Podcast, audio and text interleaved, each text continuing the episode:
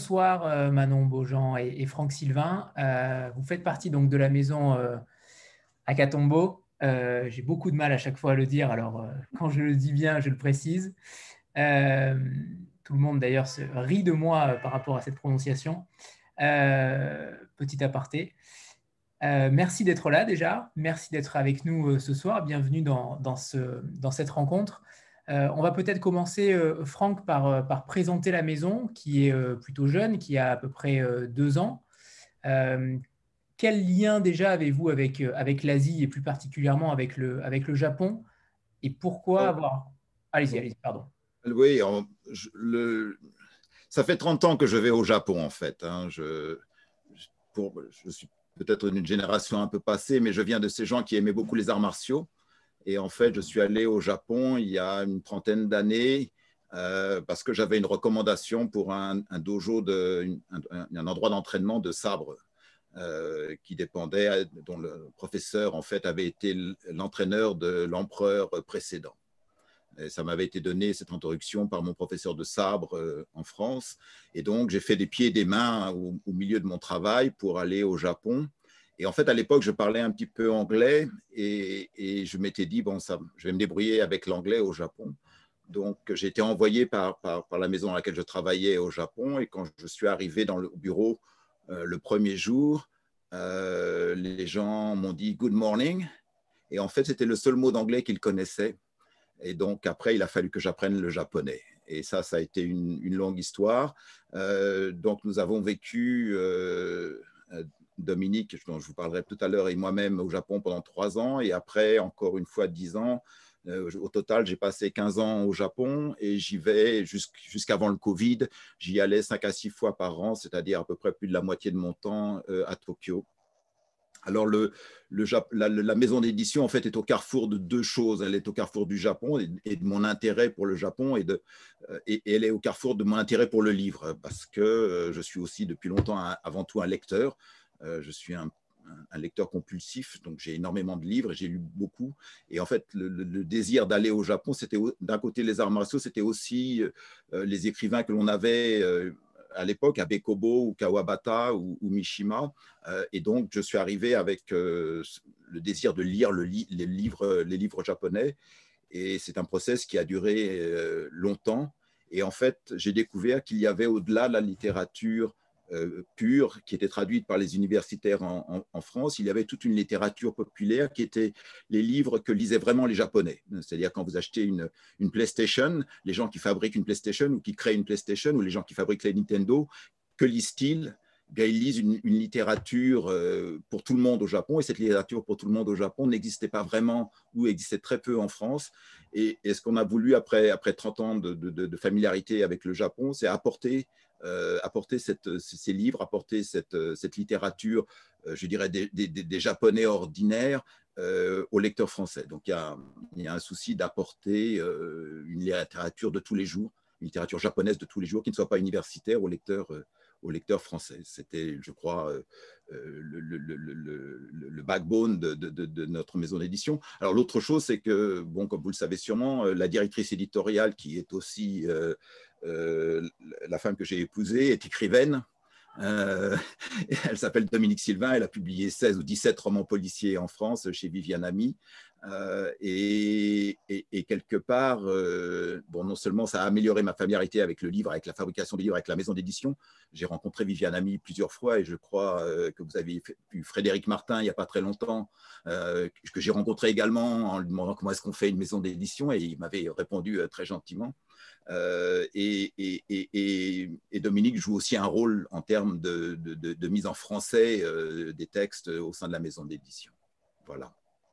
Donc justement, par rapport à cela, Franck, euh, vous êtes trois dans l'équipe, si j'ai bien, bien, compris. comment vous partagez-vous, entre guillemets, les, tâches? J'ai vu notamment que tous les deux, avec Dominique, vous étiez également traducteurs, totalement, quasiment de tous les livres que vous avez édités. Alors, pas de tous. le, bon, le, japonais est une langue très particulière. Euh, le Japon et le japonais, c'est probablement ce qu'il y a de plus loin euh, en termes de langage euh, des langues européennes.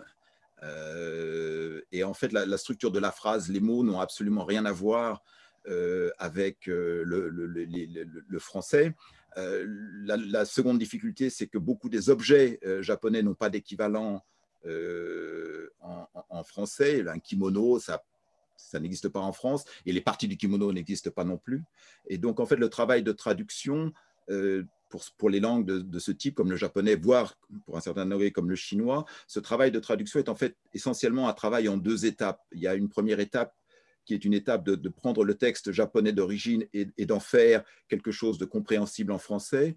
Et il y a une deuxième étape qui est de prendre ce texte français euh, et d'en faire quelque chose d'agréable à lire pour le lecteur. Et donc, en fait, ce partage, euh, lorsque, lorsque Dominique et moi-même traduisons, euh, moi, je m'occupe de, prendre le texte japonais et d'en faire un texte français. Je ne suis pas littéraire de formation, je suis mathématicien de formation. Euh, et donc, mon, français littéraire est assez faible. donc, je passe le bébé à Dominique, qui, elle, est une professionnelle de l'écriture et qui sort un texte qui est facile à lire pour le, pour le lecteur français. Et Manon, elle, elle fait tout à part la traduction, elle s'occupe de tout. Euh, elle, est en relation avec tout le monde. Elle s'occupe des réseaux sociaux et euh, c'est un rouage extraordinairement important euh, de notre maison à aujourd'hui. Voilà. Manon, tu veux intervenir? Oui, oui, bah non, bah, après tout a été dit. C'est vrai que Dominique et Franck s'occupent beaucoup de la partie texte, du coup, soit la traduction, soit de la reprise du texte déjà traduit pour en faire quelque chose de littéralement correct.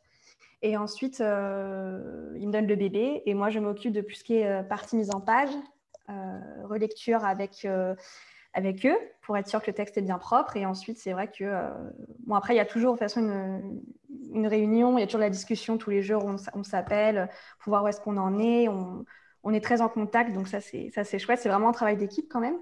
Et voilà, on fait la mise en page, la relecture, la relation libraire, blogueur, les, les, réseaux sociaux.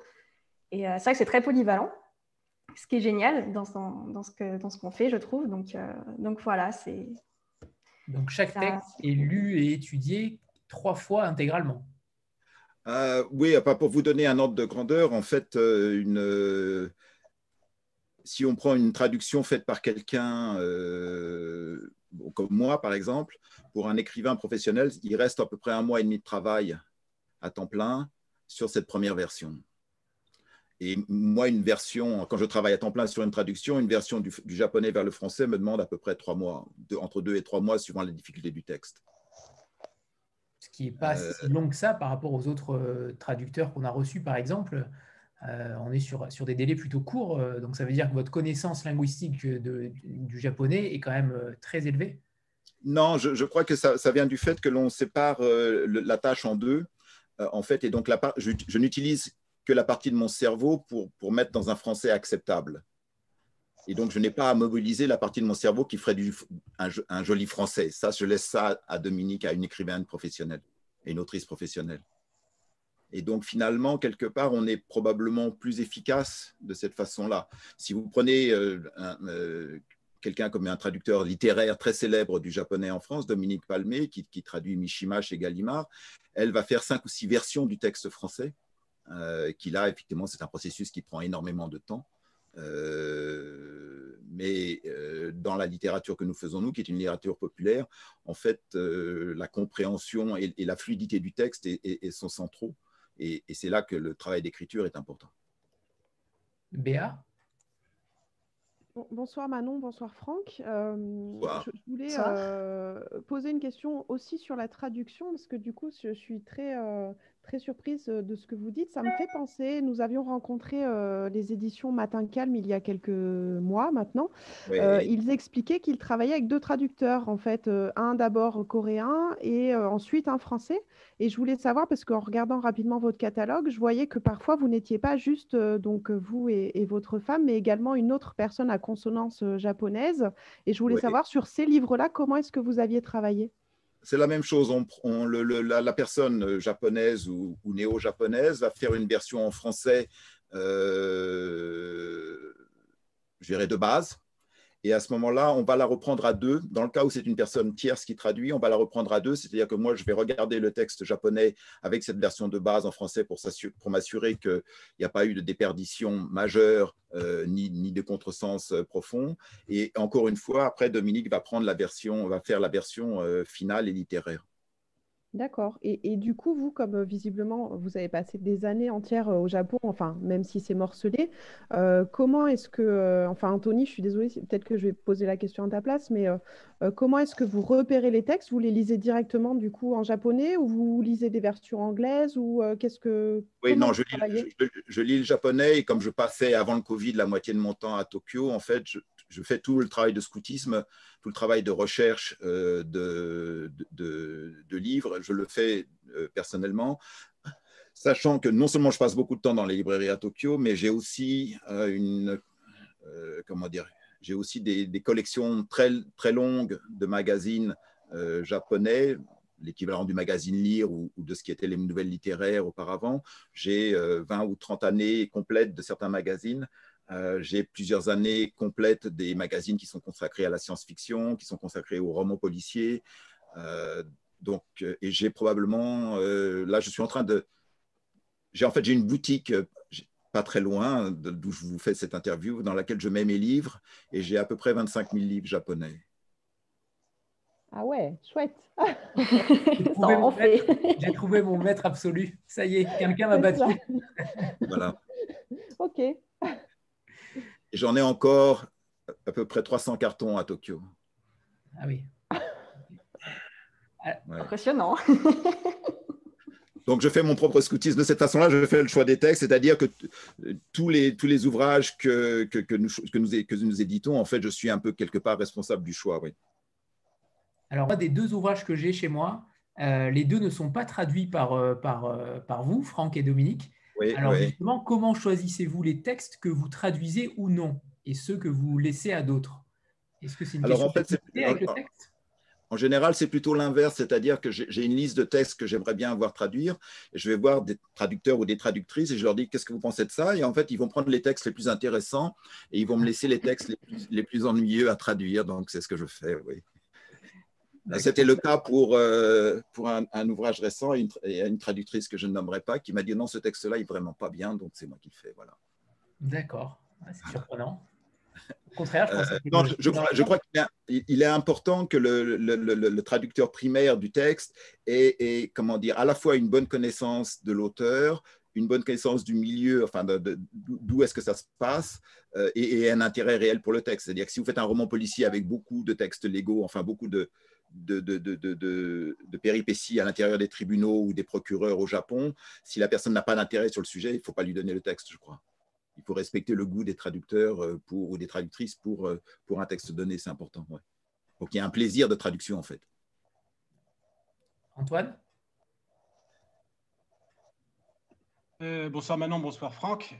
Alors, vous avez, vous avez, évoqué tout à l'heure dans la, la, présentation un peu générale de ce que vous faisiez, euh, cette volonté de mettre à la portée du public français une littérature japonaise populaire, une littérature qui aille un peu au-delà des, grandes figures, entre guillemets, qui étaient déjà connues ici. Euh, alors, si on, rentrait un peu dans le détail de la littérature, de cette littérature japonaise pour les nuls, et par nul, j'entends moi, euh, je confesse mon inculture profonde dans la matière et je suis là pour apprendre. Donc, y a-t-il des, j'allais dire, une, une, structuration par genre spécifique au Japon? Y a-t-il un format de, roman, une durée particulière? Y a-t-il Qu'est-ce qu'il faut savoir en gros de cette littérature japonaise qui la différencie de la littérature française et qui et surtout faites-la moi connaître parce que j'avoue comme beaucoup de Français, je lis de l'américain et du français, j'ai pas beaucoup d'imagination et je suis là pour avoir envie de faire autre chose. Alors dites-moi. Euh, alors euh, bon, déjà il faut voir qu'il y a une très très longue histoire euh, du roman au Japon.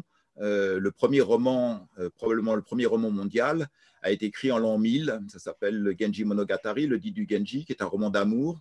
Euh, et en fait, ça a été écrit par une femme. Donc, le premier roman euh, écrit euh, en l'an 1000 était écrit par une femme. Et, il y a eu une tradition littéraire très, très grande au Japon, parce qu'il faut bien voir que une ville comme Tokyo était, dans les années 1500, 1600, 1700, la plus grande ville du monde. Il y avait une culture urbaine très développée et donc une écriture très développée. Et ça s'est continué jusqu'à la, jusqu'à la période récente. Donc, on est dans un, dans un, un univers du livre qui est d'une richesse dont on ne touche jamais le fond quelque part. alors, si on regarde la, la période après-guerre, après la Seconde Guerre mondiale du Japon, euh, où il y a eu une sorte de, libération euh, des carcans euh, militaristes d'une partie de, la population japonaise, on a des genres qui se sont constitués sous l'influence à la fois de la tradition japonaise, à la fois également de la tradition chinoise. Je ne sais pas si vous connaissez des romans comme Au bord de l'eau en chinois, qui ont eu une grosse influence à la fin du 19e siècle, au début du 20e siècle sur la littérature japonaise, et des genres euh, des genres occidentaux. Euh, par exemple, l'an dernier, c'était l'anniversaire d'Arsène Lupin. Eh bien, la seule, revue que je connaisse qui a constitué un, numéro spécial sur Arsène Lupin est au Japon. Un numéro mensuel spécial Arsène Lupin. Donc, il y a eu une influence. Edgar Allan Poe euh, Maurice Leblanc ont été des influences colossales au début du XXe siècle sur la littérature de genre japonaise, euh, en particulier à travers un auteur qui s'appelle Edogawa Rampo, qui est raisonnablement bien traduit euh, en France. Et donc, ça, ça a généré à la fois le roman policier, le roman détective, puisque les, il y a eu un, dès le départ un, un, courant de romans détectives très important. Et ça a, de façon assez intéressante, également euh, parce que le Japon avait beaucoup d'histoires fantastiques, euh, des histoires de monstres, de yokai, etc. Ça a généré un courant de SF japonaise euh, qui, n'est pas forcément proche de Asimov ou des, histoires de robots que vous pouvez connaître et qui s'est un peu fusionné avec la SF américaine au début des années 60-70. Vous avez donc eu à la fois de, la littérature de genre d'anticipation, de la littérature de genre de romans policiers et il y a eu aussi toute une, littérature, euh, comment, de, de, comment est-ce qu'on dit en français, de, pour quand les gens sont à l'école et qui grandissent, enfin de, d'années de, formation en fait. Alors, ce qu'il faut voir au Japon, il y a quelque chose que vous, qui peut vous surprendre et que vous, on ne voit dans aucun autre pays, c'est que vous êtes dans une librairie au Japon, les livres écrits par les femmes et les livres écrits par les hommes ne sont pas en général rangés au même endroit. C'est-à-dire, bon, alors ça peut, c'est en train un petit peu de changer, mais il y a 10 ou 15 ans, quand vous allez dans les grandes librairies, vous aviez littérature écrite par des femmes, littérature écrite par des hommes. Alors, de façon non surprenante, la littérature écrite par des femmes était beaucoup lue par les femmes et la littérature écrite par des hommes était beaucoup lue par les hommes. Donc, il y avait une sorte de segmentation euh, de la littérature populaire. Alors, c'est en train, un petit peu en train de disparaître, euh, mais on a euh, une littérature policière très importante. On a une littérature de SF qui est euh, soutenue par le fait qu'il y a énormément de robots au Japon, qu'il euh, y a beaucoup de machines au Japon et que donc finalement le dialogue homme-machine est très central dans la pensée du japonais de base. et on a, je dirais, des, littératures de genre qui sont probablement plus spécifiquement japonaises sur les relations, euh, les étudiants, enfin, sur la vie des, lycéens, la vie des étudiants à l'université, etc. Donc ça, c'est les, grands domaines. Alors, dans la littérature policière, euh, il y a euh, deux grands, deux grands secteurs. Un qui est ce que les gens appellent du, du honkaku mystery, c'est-à-dire du vrai mystère, à la Agatha Christie, c'est-à-dire des mystères en chambre close, avec des, des, choses, une complexité extraordinaire, avec des aiguilles, des pièces en hexagone, etc. Euh, et vous avez, vous avez quelque chose qui est euh, le, du, policier social. Euh, on, avait traduit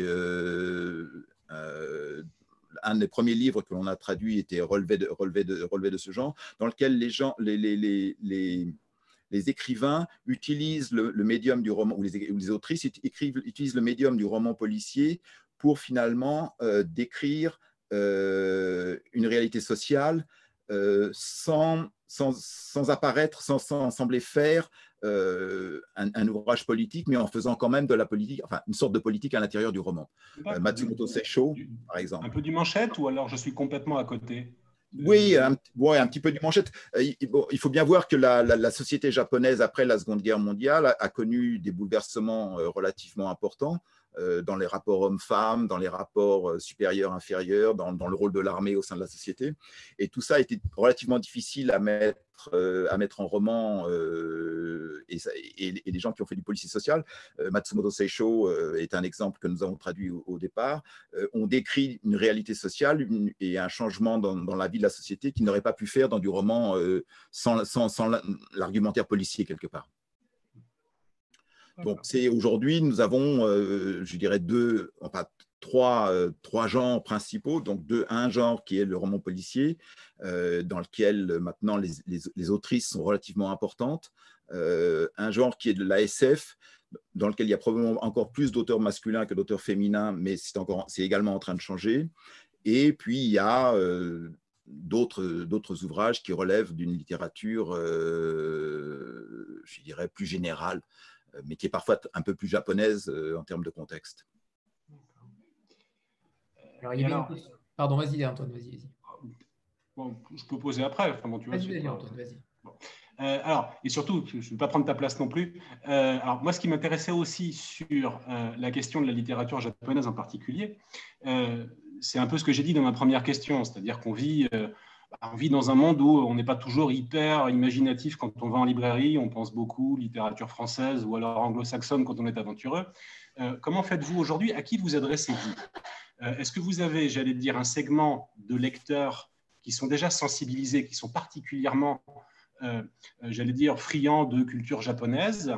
Ou est-ce que vous êtes plutôt à la conquête de personnes ben, un peu comme moi, c'est-à-dire qui n'y connaissent rien, mais qui pourraient être intéressées si on prenait la peine de les y éveiller Donc, quelle est aujourd'hui votre philosophie Là, ça fait deux ans que vous existez.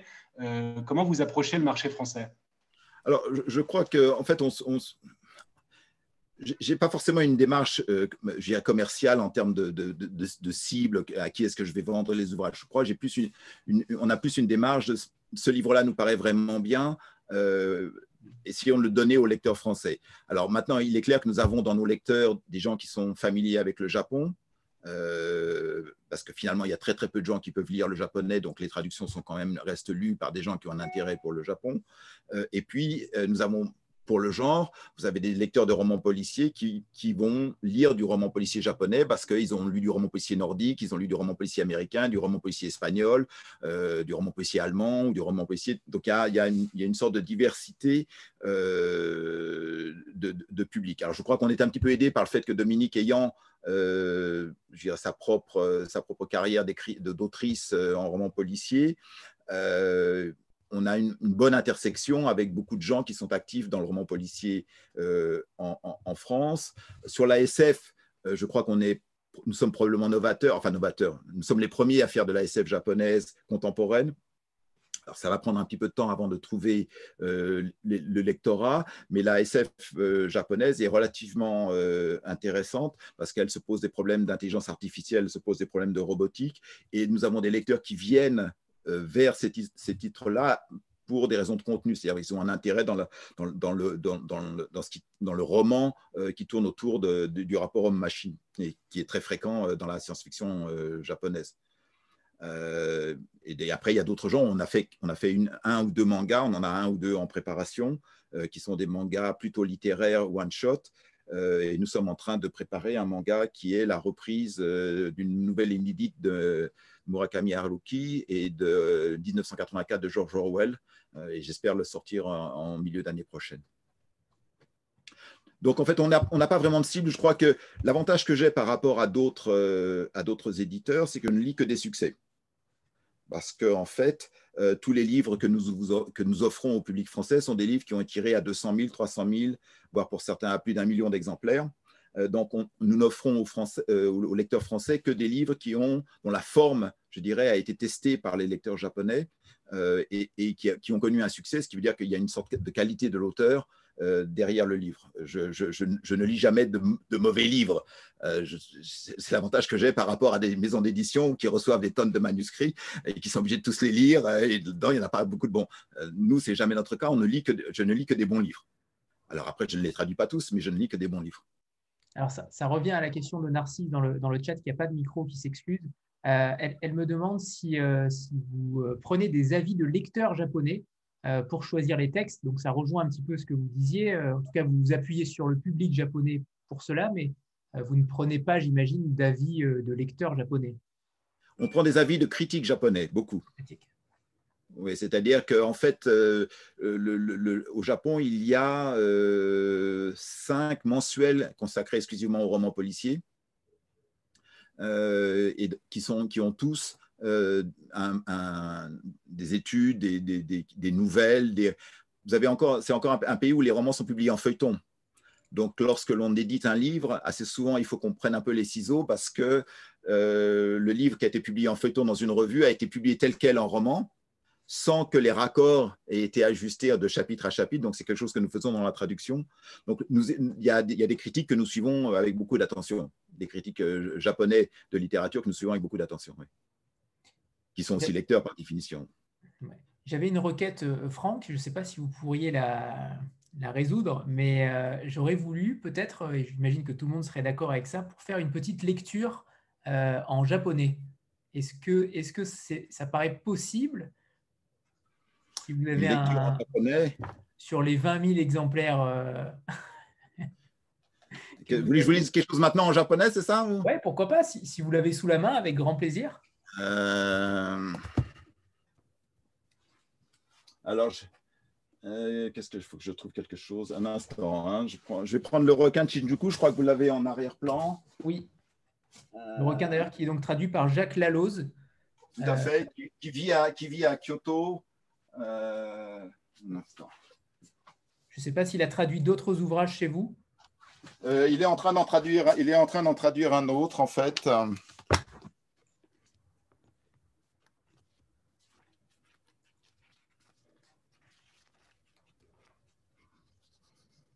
Donc ça, c'est la première édition en, poche en japonais du requin Shinjuku, donc que vous avez euh, pareil, qui est traduit, c'est The, Saint in Sodom. Euh, ils ont mis un titre en anglais euh, parce que la mode était à l'époque des titres en anglais. et alors, on peut lire. Donc, il y a des titres en anglais sur les ouvrages japonais? À l'époque, oui, parce qu'il y avait aussi dans la, euh, dans la chanson japonaise, il y avait des chansons qui avaient des refrains en anglais, le texte était en japonais, il y avait des refrains en anglais, parce que c'était une époque où, on est, là on est dans les années 80-90, euh, c'est une époque où, parler anglais faisait moderne au Japon. Euh, et donc, on mettait des citations en anglais, et là, des, titres en anglais qui, assez souvent, les Japonais ont inventé des mots anglais qui n'existent pas ou, ou, des expressions japonaises, enfin des expressions anglaises dans un sens qui n'a aucun sens en anglais. Euh, par exemple, vous avez le, costume de recrutement. Euh, recruit suit. C'est le costume de recrutement, c'est le costume que vous mettez lorsque vous allez voir euh, une entreprise à la sortie de l'université pour vous faire embaucher. voilà, donc si vous n'avez pas de costume de recrutement, vous ne serez pas recruté, voilà, quelque chose comme ça. Donc le costume de recrutement est, bleu marine et sans originalité aucune, hein, je vous rassure. Bon, je vais mettre des lunettes parce que je suis plus très jeune. Hein. Je vais m'autoriser, j'espère. Avec grand plaisir.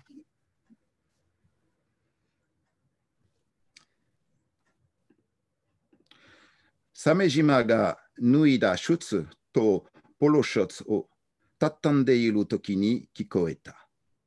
Samejima wa ishun te o tometa ga, lokka no tobi o shime, kagi o kaketa, kagi o mashitepe de Tsuite liste bande de Tekubini Kotei Sulu Shikumida.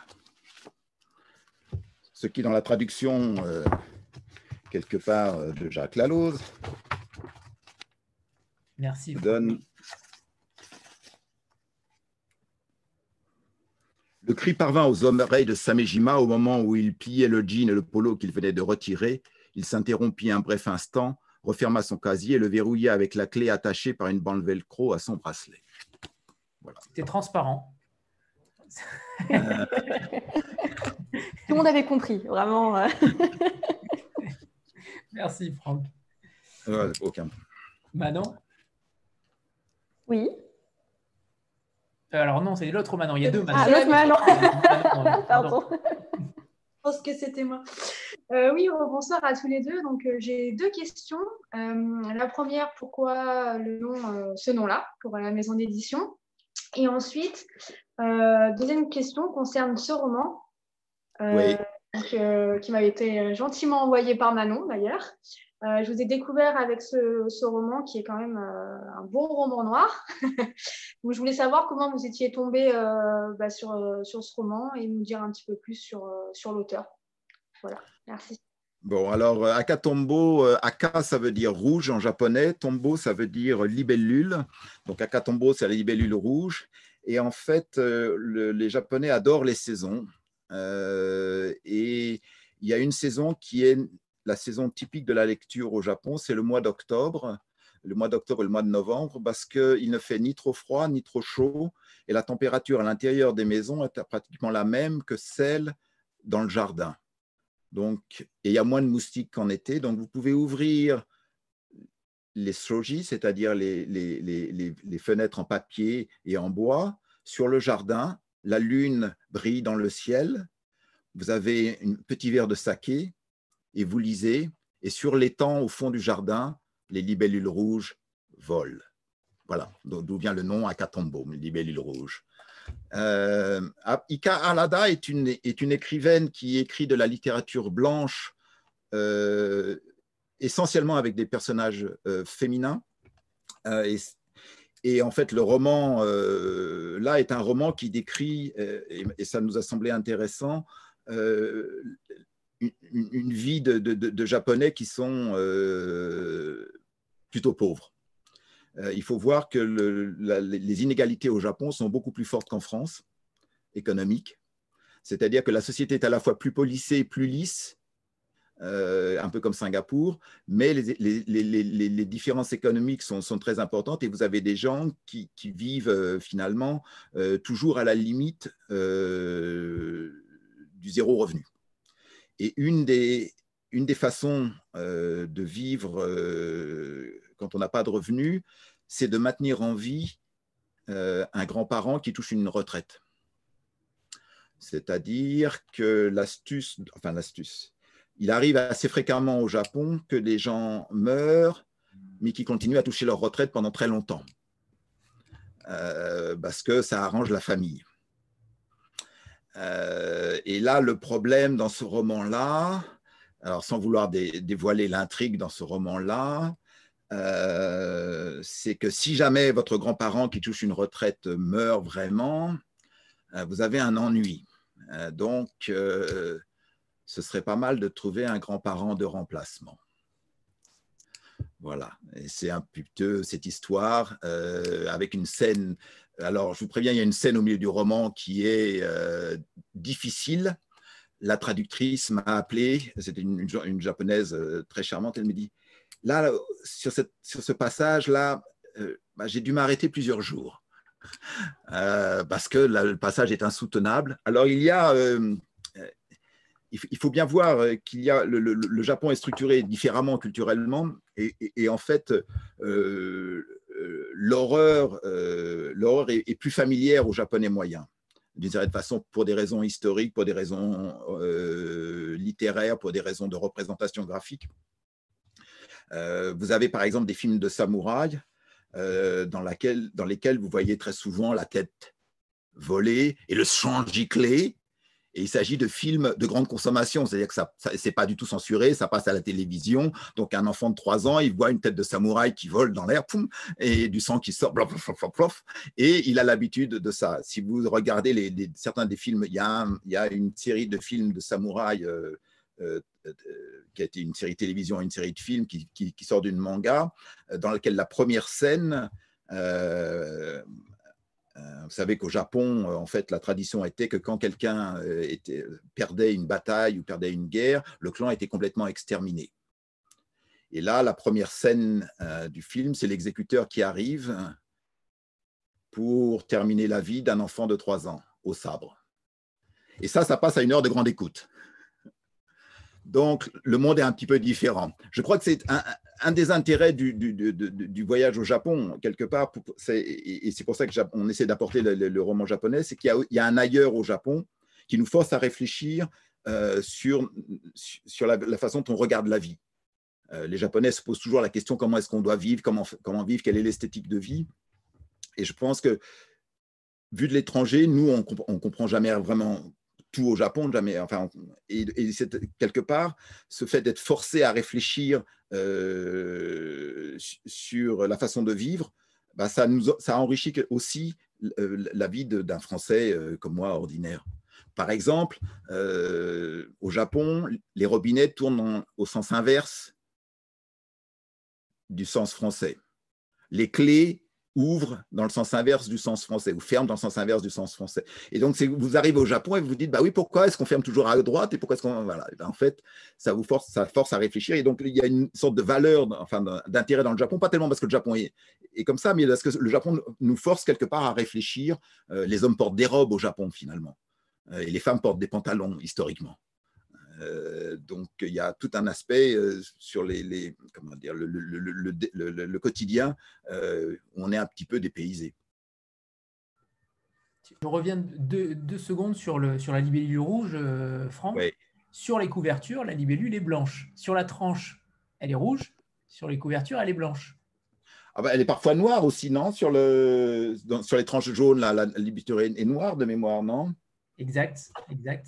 Voilà, et et là, sur la science-fiction, elle, est bleue. Donc cette histoire est pour toi, par exemple, c'est typiquement une histoire d'amour entre une femme et, une intelligence artificielle.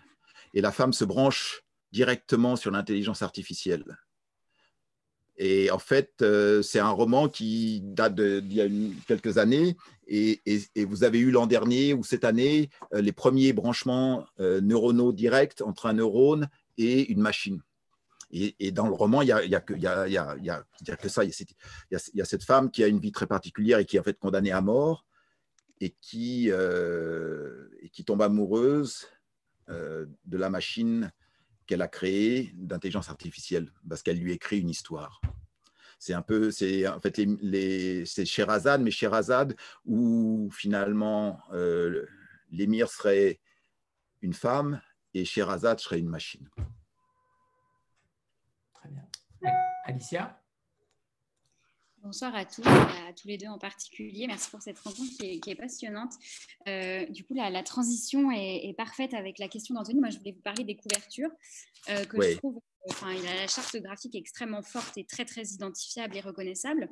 Comment vous en êtes arrivé à, cette, à cette charte? C'est la première question. Et la deuxième, euh, euh, je rebondis sur, euh, sur ce que vous disiez sur la, violence qui est assez banalisée, somme toute, au, Japon.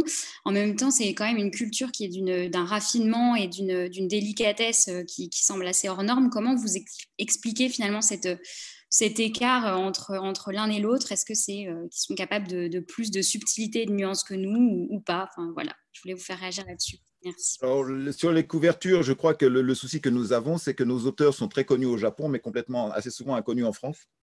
Et que donc, euh, on, a, on, a, fait le, choix dès le départ d'essayer que la couverture soit identifiable de façon à, créer une sorte de, d'association entre les différents auteurs, sinon les livres auraient, été perdus sur les tables. Alors, à l'intérieur de la couverture, vous avez, euh, vous avez effectivement des motifs qui sont tous différents les uns des autres. Il s'agit en fait d'une collection, euh, comment dit-on, de pochoirs pour tissu de kimono euh, que nous avons numérisé. J'en ai, ai plusieurs centaines. Et donc, à chaque livre, nous faisons un, pochoir différent. Et Manon, qui est en charge des couvertures, qui fabrique, change les couleurs, fait le choix des couleurs, des motifs, etc. Alors, sur la, sur la violence au, Japon, euh, quelque part, le, Japon fait partie de la zone sino-japonaise, c'est-à-dire que vous avez une importance du rite, de la forme. Ce qui compte, finalement, c'est que l'apparence euh, soit, euh, fonctionne. Euh, pour vous donner un, exemple dans la vie de tous les jours, euh, si vous faites quelque chose de mal euh, dans un pays européen, vous allez avoir une sorte de conscience du mal. Vous avez fait quelque chose de mal, c'est pas bien, vous allez avoir du mal à dormir le soir, vous allez vous retourner et vous dire Ah, j'aurais pas dû faire ça, c'était mal. Au, au, Japon, la question est plutôt Vous avez fait quelque chose de mal, est-ce que quelqu'un vous a vu ou non? Si personne ne vous a vu, il n'y a pas de conséquences sociales, donc on peut dormir très bien. Si quelqu'un vous a vu, les conséquences sociales vont être catastrophiques Et là, c'est le moment presque de faire ses poucous et de s'ouvrir le ventre d'une arme de sabre. Donc, il y a, une, la notion d'apparence est très importante.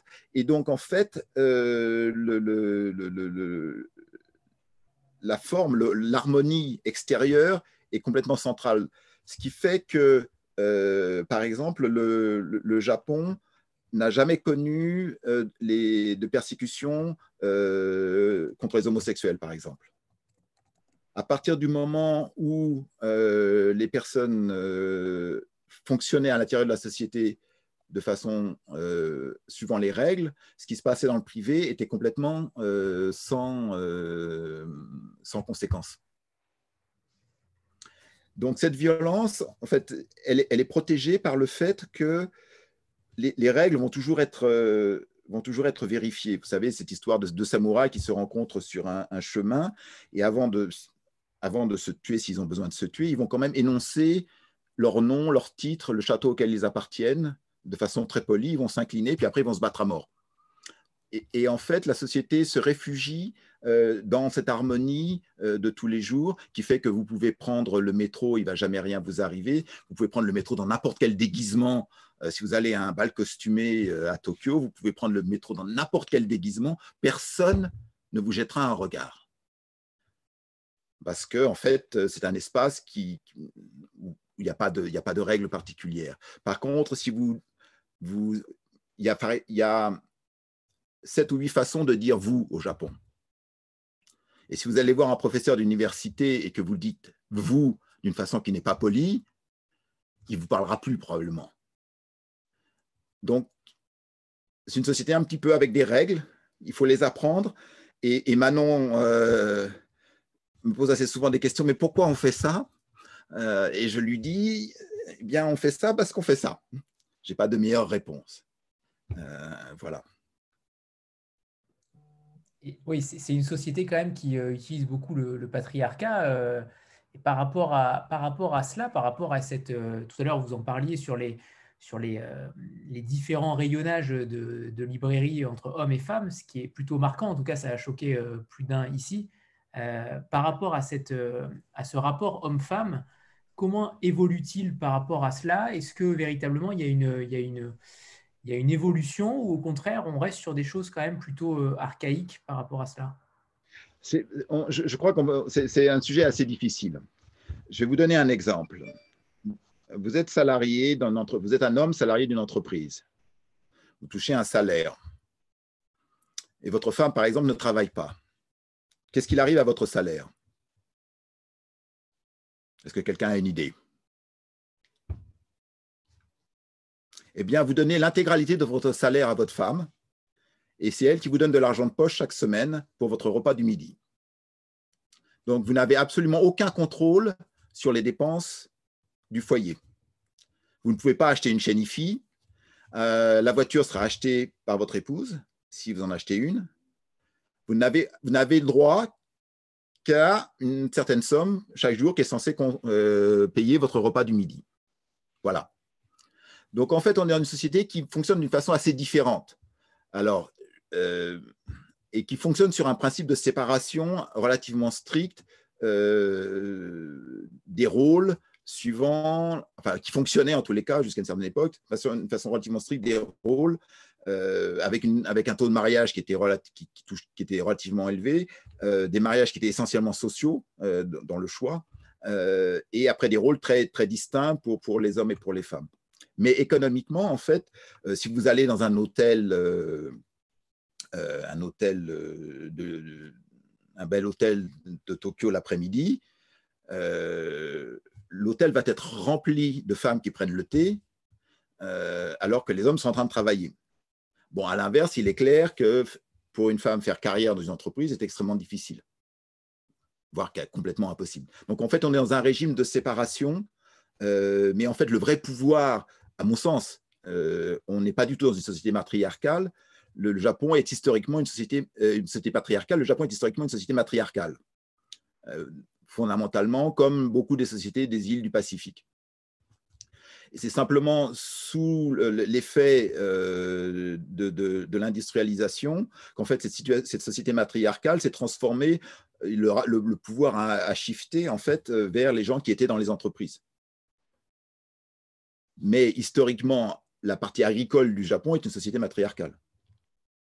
Et par rapport au rôle des, femmes qui écrivent, est-ce qu'elles sont, comment sont-elles perçues dans le, dans le lectorat Déjà, est-ce que les, est-ce que les hommes lisent au Japon? Quelle est la, on, sait qu'en France, par exemple, 8 femmes sur 10 sûrement lisent, mais très peu d'hommes.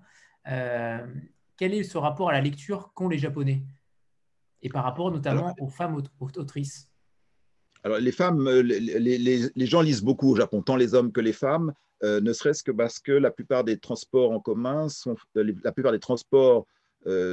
faits en, transport en commun. Il y a très peu de gens qui utilisent la voiture pour aller travailler. Donc, le quotidien, voire même à Kyoto, c'est interdit à aucun fonctionnaire n'a le droit d'utiliser sa voiture à Kyoto un fonctionnaire de Kyoto est dans l'obligation d'utiliser les transports en commun. Euh, et donc, vous avez un temps de transport qui est relativement important. Euh, il est fréquent d'avoir une heure de train. Euh, et donc là, ça vous génère du temps qui, était, qui, il y a 20 ans ou 30 ans, était exclusivement du temps de lecture, qui maintenant va être du temps de, lecture et du temps de, téléphone portable. Mais il reste une partie de lecture très importante. Et, quand je vais dans une librairie au Japon, il y a pratiquement autant de clients, de clientes que de clients. Il y, a a il y, a énormément de gens qui lisent. je peux vous raconter une anecdote. Il n'y a pas très longtemps, il y a deux ou trois ans, à Shinjuku, qui est un des quartiers de la nuit à, Tokyo, où vers une heure du matin, le, lundi matin, c'est-à-dire qu'on est dimanche soir, le lundi matin à 1h du matin. Enfin, on est dimanche 25 h et je, je, rentre dans un, je suis dans un petit bar, un tout petit bar. Et il y a un monsieur avec une cravate qui s'assied à côté de moi et qui me dit mais Vous avez l'air étranger. Je dis Oui, pas, grand, pas dit grand-chose. Effectivement, je ne suis pas japonais. Et il me demande d'où je viens. Alors je dis Je suis français. Ah, bah ça tombe bien. Moi, j'enseigne la littérature française euh, à l'université. Et il commence à citer Balzac, euh, Verlaine, Rimbaud, tout ça. Mais dans le texte, hein, en français. Hein. Euh, et donc là, c'est le moment où il faut quand même gratter dans les souvenirs assez forts pour pas avoir l'air complètement ridicule dans un bar japonais. Euh, sinon, effectivement, on peut plus y remettre les pieds parce qu'on s'est complètement ridiculiser. Mais bon, il faut être prêt un petit peu. Donc, non, la lecture reste très importante pour euh, les. pour, les Japonais, tant pour que les Japonaises. Et, les femmes auteurs sont extraordinairement respectées au Japon. Euh, Yuzuki Yuko, le, premier ouvrage que nous avons traduit, euh, Le loup d'Hiroshima, j'ai rencontré l'autrice à la première de l'adaptation du film. Alors, euh, je ne sais pas si certains d'entre vous travaillent pour des maisons d'édition, etc., mais l'autrice est venue avec cinq éditeurs. Il y en avait un qui lui portait son parapluie, un qui portait sa sacoche, un qui lui demandait si elle avait envie de boire quelque chose, un qui surveillait que tout se passait bien, et ça, c'était cinq assistants éditeurs qui étaient là. Euh, donc, les, autrices sont une, part euh, extraordinaire de, la littérature japonaise et elles sont lues euh, par et elles sont lues par tout le monde. Je crois que le classement que j'ai évoqué au départ entre auteurs féminins et auteurs masculins est probablement une, une, survivance qui est en train de disparaître en fait. Mais aujourd'hui, les plus grands, euh, les plus grands, euh, les plus grands tirages euh, sont probablement à, part égale entre, entre des écrivains femmes et des écrivains hommes.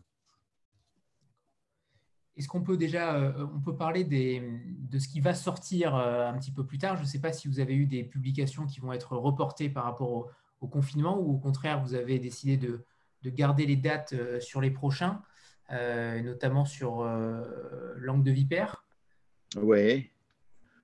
Alors, j'ai, euh, oui, Langue de Vipère vient d'arriver, euh, voilà, le, vient d'arriver de chez l'imprimeur, euh, voilà. Alors, j'ai évoqué le roman policier, j'ai évoqué la science-fiction. Langue de Vipère comme Château Rouge sont des romans érotiques. Alors, sont des romans érotiques. L'un est écrit par un homme, Château Rouge. L'autre est écrit par une femme, Ayano Ukami, qui est également, elle est joueuse de koto qui est une, une, harpe euh, chinoise, une sorte de sitar chinoise. Elle est, est chanteuse musicienne, euh, elle est écrivain, elle est aussi scénariste de films euh, érotiques. et, son, et son roman a reçu un, des prix des romans érotiques. Alors, le livre érotique au Japon est, est comme un peu comme en, France, et lu à la fois par les hommes et par les femmes, est une lecture relativement courante au Japon. Et par rapport à ça, alors pourquoi ce, cette, multiplicité de, genres, entre guillemets donc On passe de la SF au policier, au roman noir, aux essais. Euh, est-ce que, comment voyez-vous l'avenir par rapport à cela? Est-ce que, est que, vous allez encore vous diversifier par rapport au genre? Ou au contraire vous consacrer euh, davantage à, un seul en particulier? Bah, je crois, ce que, ce que l'on essaie de faire, c'est de donner une sorte de panorama de, ce que lisent vraiment euh, les, lectrices et les lecteurs japonais, et, aussi de ce qu'on aime quelque part. Euh, et, je crois que finalement, lorsque l'on rencontre des Japonais, ils vont, vont vous parler de, ce qu'ils lisent euh, et ça va être relativement, euh, relativement ouvert. Même s'il y a des comportements, j'ai pas entendu parler des otaku, c'est-à-dire des gens qui sont très fixés dans un domaine, qui font que du jeu vidéo, qui font que de, etc. On va essayer d'ouvrir d'ouvrir au maximum l'éventail euh, parce qu'il y a en, policier d'excellents policiers, il y a en SF d'excellents écrivains de SF, euh, il y a en, essai des choses sur la photographie, sur le théâtre. On est en train de préparer quelque chose sur le théâtre. Il y a des choses euh, qui sont relativement, relativement intéressantes. Euh, avec, euh, on est en train bon, je ne vais pas dévoiler parce que tout n'est pas signé encore, mais euh, on prépare un essai de, un, livre d'essai sur le théâtre où, un, écrivain japonais relativement connu parle du théâtre américain, du théâtre français, en plus de parler du théâtre du no ou du kabuki japonais. je, je, crois que notre, notre, la question qu'on se pose, c'est qu'est-ce qu'on peut ajouter, comme valeur au lecteur français? C'est-à-dire qu'est-ce qu'on peut apporter au lecteur français que les autres maisons n'apportent pas, que les autres maisons ne peuvent pas apporter? Et, donc, en fait, plutôt que de se limiter à des genres particuliers, on essaie de trouver des choses qui sont à la fois intéressantes, représentatives de ce que lisent les Japonais euh, et les Japonaises, euh, et intéressantes pour le lecteur français, parce que tout ce qui est produit au Japon n'est pas forcément intéressant pour le lecteur français.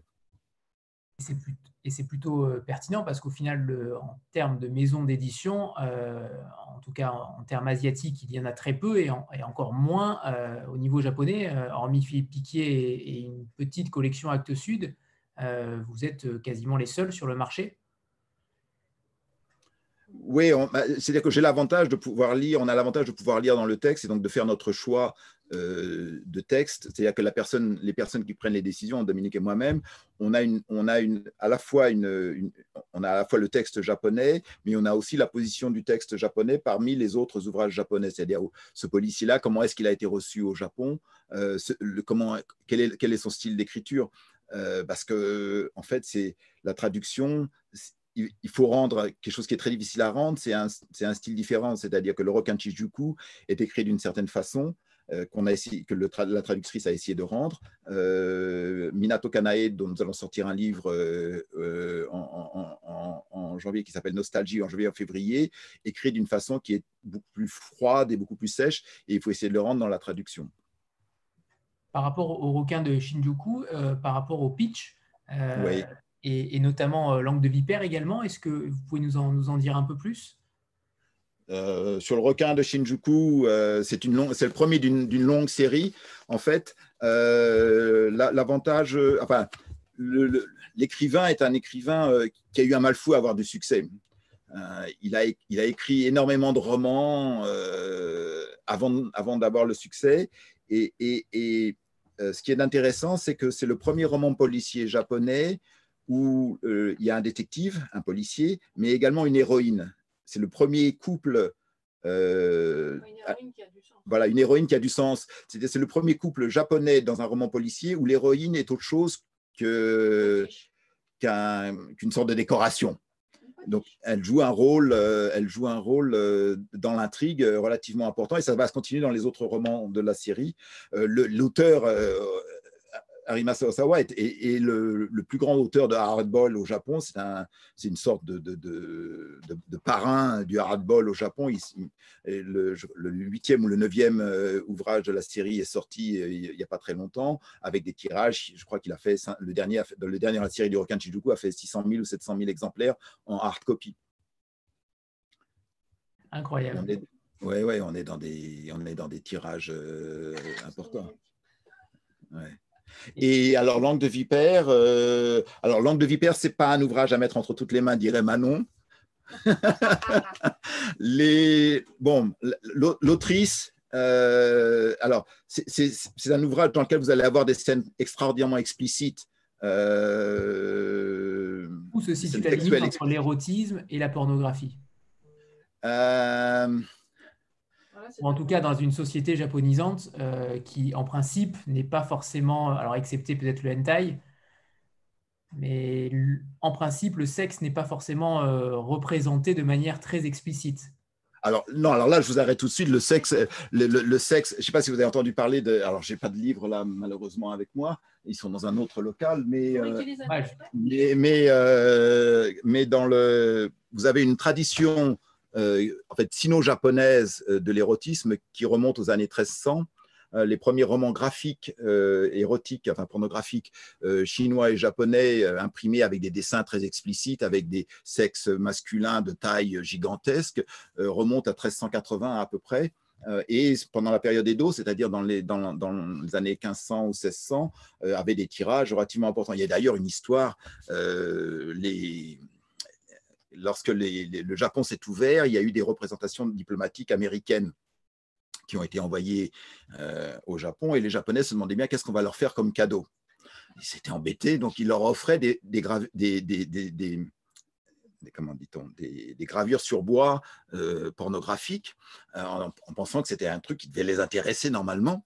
Et on a les lettres des diplomates américains euh, qui reviennent à Washington. Nous avons reçu des ordures abominables. Et qu'est-ce qu'on va en faire? C'est même pas la peine qu'on les rapporte à Washington. Enfin voilà. Donc là, au contraire, il y a, y, a, y a, une ouverture il y a une ouverture, je dirais, dans, dans, le domaine érotique au Japon qui est à la fois très ancienne, énorme en quantité, euh, et qui, qui, donne lieu encore à des publications encore aujourd'hui. Euh, si vous voulez, je peux vous lire un passage de Langue de Vipère en français, si vous voulez. Apparemment, tout le monde est très excité, donc euh, en effet. Alors, quel passage va-t-on lire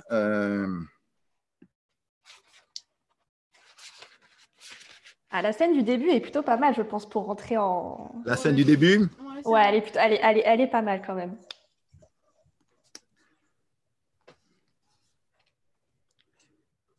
Alors, ça, va être un petit peu long, donc je vais couper quelques petits morceaux, mais les bambounins s'agitaient bien qu'il n'y eût aucun vent. L'air était moite, les rayons du soleil couchant qui dardaient depuis l'avant-toit donnaient une teinte écarlate au bois de la galerie bordant le jardin. Était-ce déjà le moment où sortaient les vipères? J'entendis des pas traînants. Ils émanaient d'un grand corps lourd se déplaçant au rythme de koto dont j'étais en train de jouer. Tong, ting, takatang. Chaque fois que je pinçais les cordes avec mes onglets en ivoire, les bambous vibraient. Dans leur ombre qui s'était étoffée, deux yeux m'apparurent. Sans cesser de jouer, je retroussai légèrement ma jupe, les jambes poindre mes genoux alignés. Je compris que ma Sami, c'est son valet, dissimulé dans les bambous, avait dénudé ses hanches. Courbant son dos, terminé par les robustes sphères de ses fesses, il rentra sa tête dans ses épaules et riva son regard sur l'espace entre mon instrument et le tatami. À présent, son regard évoquait celui d'une vipère. Je continuais de jouer de la main droite tandis que la gauche, occupée à maintenir ma jupe, ne retournait pas vers les cordes. Doucement par-dessus le tissu, mes doigts atteignirent mon entrecuisse qui fut parcouru d'un frémissement.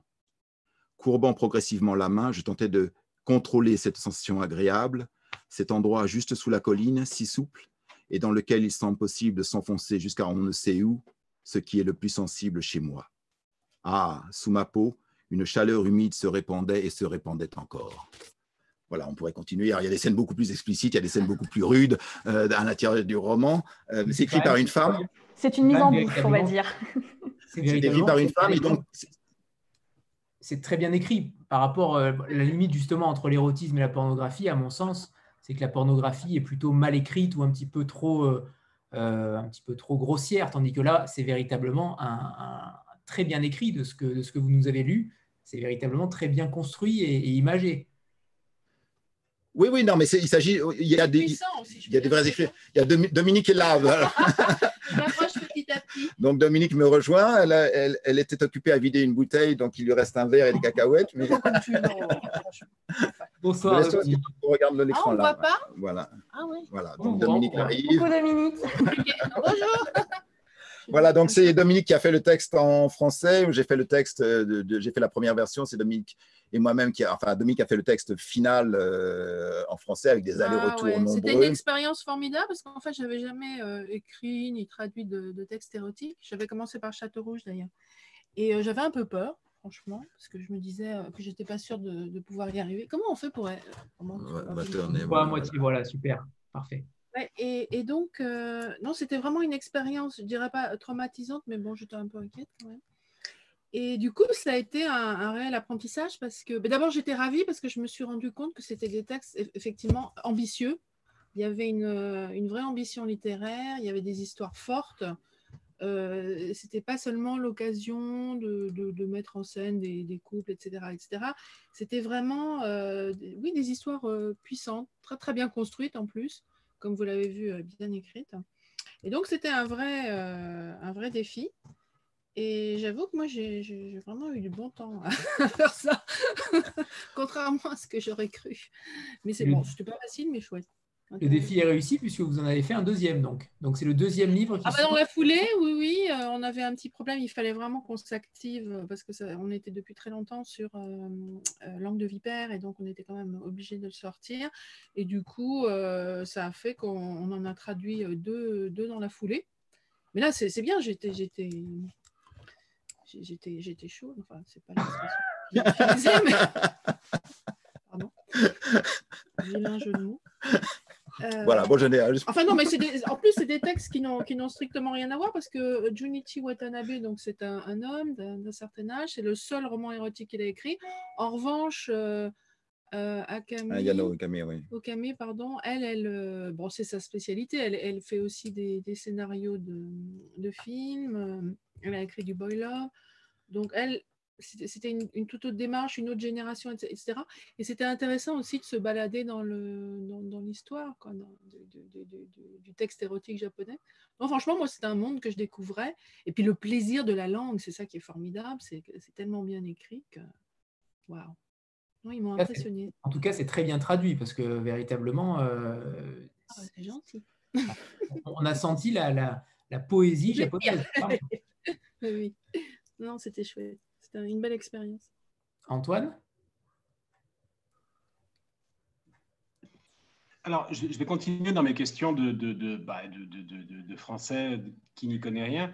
Euh, alors, euh, en me rappelant l'époque pas si proche où j'étais petit, euh, moi j'ai appris, enfin j'ai grandi en, des temps où on m'expliquait que le Japon allait conquérir le monde, et, et moi en particulier. et puis, petit à petit, au fil des années, au fil des décennies, l'impression a changé. Euh, c'est-à-dire qu'on a mis en avant de plus en plus, en parlant du Japon dans l'Occident, on a mis en avant la question démographique, on a mis en avant des questions sociétales aussi qui étaient assez prégnantes, une pression sociale infernale, des choses dont il semblait ne pas sortir. Et aujourd'hui, on a peut-être un peu moins l'impression que le Japon va conquérir le monde. Alors, je serais enclin à imaginer, partant de ce postulat, euh, dans la littérature, des messages plutôt euh, soit défaitistes, soit dépressifs, soit, enfin, si je caricature, euh, est-ce que cette impression, euh, elle se confirme aujourd'hui dans la production littéraire ou est-ce qu'inversement, bah, le Japon finalement se fiche pas mal de ces questions-là ou alors est-ce que cette impression est au contraire très fausse? Est-ce que, enfin bon, voilà, est-ce que, euh, est-ce que les, livres aujourd'hui qui paraissent en littérature japonaise confirment cette impression-là ou pas du tout? Oui, je crois qu'en fait, les, les, les, les, Japonais sont avant tout japonais d'une certaine façon. C'est une île euh, et, finalement, les étrangers sont très peu nombreux euh, et sont en général parqués, euh, parqués un petit peu à l'écart. il y a très peu d'interprétations avec. il faut, il faut, faut, faut voir qu'il y a jusqu'à 5, 6, 7 ans, quand j'étais assis dans le métro, personne ne s'assied à côté de moi. Moi, je faisais peur aux enfants. Parce que j'étais un étranger. Non, c'est vrai, je faisais peur aux enfants. Euh, c'est une expérience bizarre. Et, et, et donc, les, les, Japonais sont jamais vraiment préoccupés, de, de, à mon avis, de, conquérir le monde euh, en soi. Ce qu'il y avait, c'est que les entreprises japonaises euh, étaient particulièrement performantes à une certaine époque. Elles le sont moins.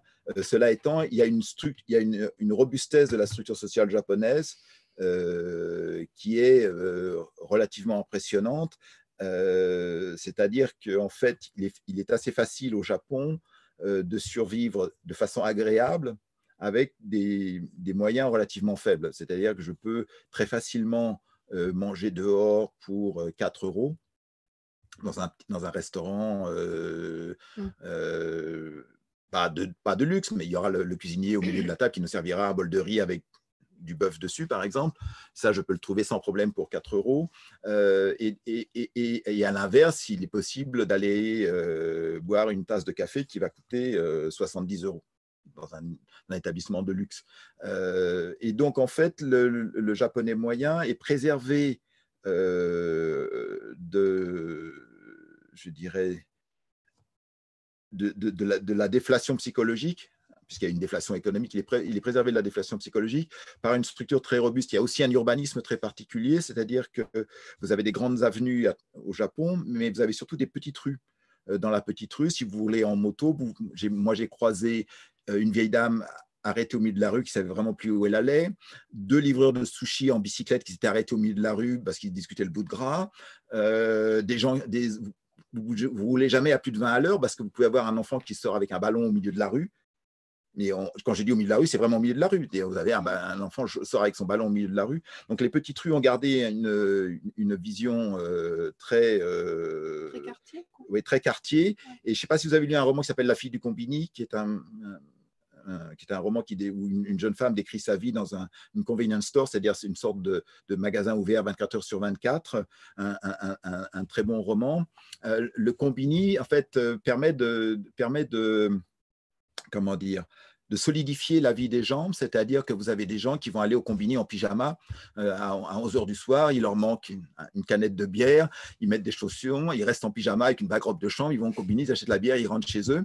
Donc il y a, un côté où... il y a une bonne ambiance. un côté, et en plus, on peut manger dehors dans des restaurants. Euh, bon, alors il y a le restaurant alimentaire où on mange pour 4 euros, mais on peut très très bien euh, aller dîner avec des amis en buvant de l'alcool. Et dépenser 15 euros le soir dans un restaurant qui va être très animé, avec beaucoup de gens qui parlent. Il y a des petits bars partout, quoi. Pas et, compliqué de se trouver un et la plupart des quartiers vont avoir des bars où on peut aller boire un verre pour 4 ou 5 euros. Donc, en fait, finalement, si vous rentrez le soir, vous êtes un peu triste, vous, vous rentrez de la gare, vous vous arrêtez dans un petit bar, vous buvez un verre. Si vous venez souvent, vous allez, il, va vous, il va vous connaître, donc il va vous dire bonjour, il va vous servir votre boisson habituelle, il va vous demander comment ça va.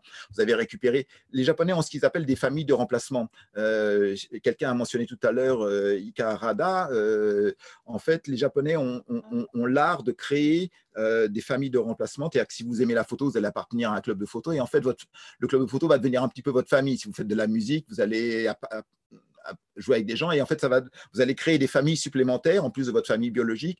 Et c'est ça qui va vous permettre d'avoir en fait une sorte de soutien euh, psychologique au, sein de la société. C'est-à-dire que vous aurez toujours quelqu'un si ça va pas qui va vous dire bah on va faire un truc euh, donc les relations sociales sont sont malgré le téléphone malgré euh, WhatsApp etc les relations sociales sont restées relativement relativement fortes au Japon d'un point de vue local. Euh, si si j'arrose pas, mais si j'ai des plantes dehors et que je les arrose pas, quelqu'un va, me frapper à la porte en disant qu'est-ce qui se passe avec vos plantes, quoi? Euh, alors ça a des mauvais côtés aussi parce que si vous vous garez mal, vous allez avoir une vieille dame derrière ses rideaux qui va appeler la police en disant il y a une voiture garée devant chez moi, la police va venir en cinq minutes, vous allez avoir un PV immédiatement. Donc c'est une société qui est structurée différemment. Euh, mais euh, ça, ça l'individu le, groupisme, hein, la, notion de groupe qui est très forte au Japon, c'est un cliché, mais ce, groupisme a à la fois des effets négatifs, c'est-à-dire que vous êtes contraint par le groupe euh, à un certain comportement social, à une certaine forme extérieure, mais en même temps, vous avez aussi, euh, si ça ne va pas, euh, des, des, ressorts pour, pour, vous appuyer dessus. D'accord, donc il n'y a pas, y a pas si, je, résume parfaitement ce que vous venez de dire, il n'y a pas de l'espèce de, de, pessimisme qui est très culturel chez nous, mais qui est aussi très présent dans la littérature contemporaine française, c'est quelque chose qu'on ne va pas ressentir de façon spécifique dans la littérature japonaise. Bah, moi, je trouve que quand même Tetsuya Honda fait, des livres très noirs euh, avec une espèce de. Il y a, oui, il n'y a, pas un, la, bulle qui s'est écroulée. Il n'y a pas un euh, pessimisme, il y, a, une noirceur. Effectivement, il y a des romans. Euh, il y avait une bulle économique, hein, bah c'est-à-dire que dans les années, jusque dans les années 90, les prix de, de l'immobilier étaient très élevés. Imaginez aujourd'hui que le prix de l'immobilier aujourd'hui, imaginez que votre maison aujourd'hui vaut à peu près 25% de ce qu'elle valait il y a 30 ans. C'est à, peu près ce qui s'est passé pour euh, ce qui à peu près passé au Japon. Euh, et donc la, bulle a, quand la bulle a explosé, euh, bon, il est clair qu'il y a des gens dont la. On a parlé d'une génération perdue. Il y, a, il y a des gens dont la carrière s'est arrêtée. Enfin, il y a toute une génération qui a disparu, qui est une lost generation. donc vous avez des romans de la, de la génération perdue, mais en fait ça c'est déjà passé. Mm. Les, les, jeunes qui arrivent aujourd'hui c'est plus leur expérience. Leur expérience, c'est euh, le monde est différent, mais on fait avec le monde qu'on a. Mais on est, aussi dans une société de plein emploi. On est dans une société de, si vous voulez vous loger, vous vous logez en deux jours, euh, parce que dans tous les quartiers, il y a des logements à louer euh, très facilement. Donc, on est une société qui est gérée de façon très différente. Mais on est aussi dans une société qui visiblement, enfin où on a des jeunes qui hésitent à fonder une famille parce qu'ils en ont alors, moyens. Oui, alors il y a aussi des aspects négatifs, c'est-à-dire que vous n'avez, il y a très peu de prestations sociales, mm. donc euh, avoir des enfants ça coûte très cher, fonder une famille ça coûte très cher, donc vous avez tonnes de gens, vous avez beaucoup de gens qui ne le font pas, c'est vrai. Oui.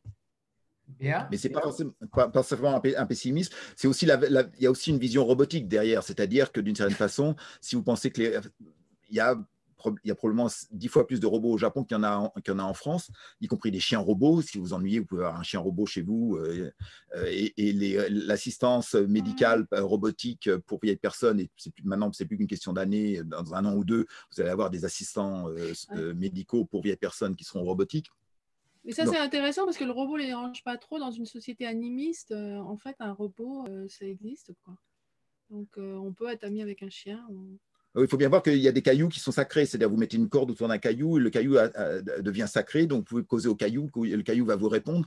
Et donc, du coup, finalement, si vous mettez. ça, je trouve ça très bien. Si vous mettez un robot quelque part, et eh ben, le robot, c'est finalement qu'un caillou avec une corde de plus, quoi, d'une certaine façon. Donc, vous avez déjà l'habitude, vous avez déjà vu ça, quoi.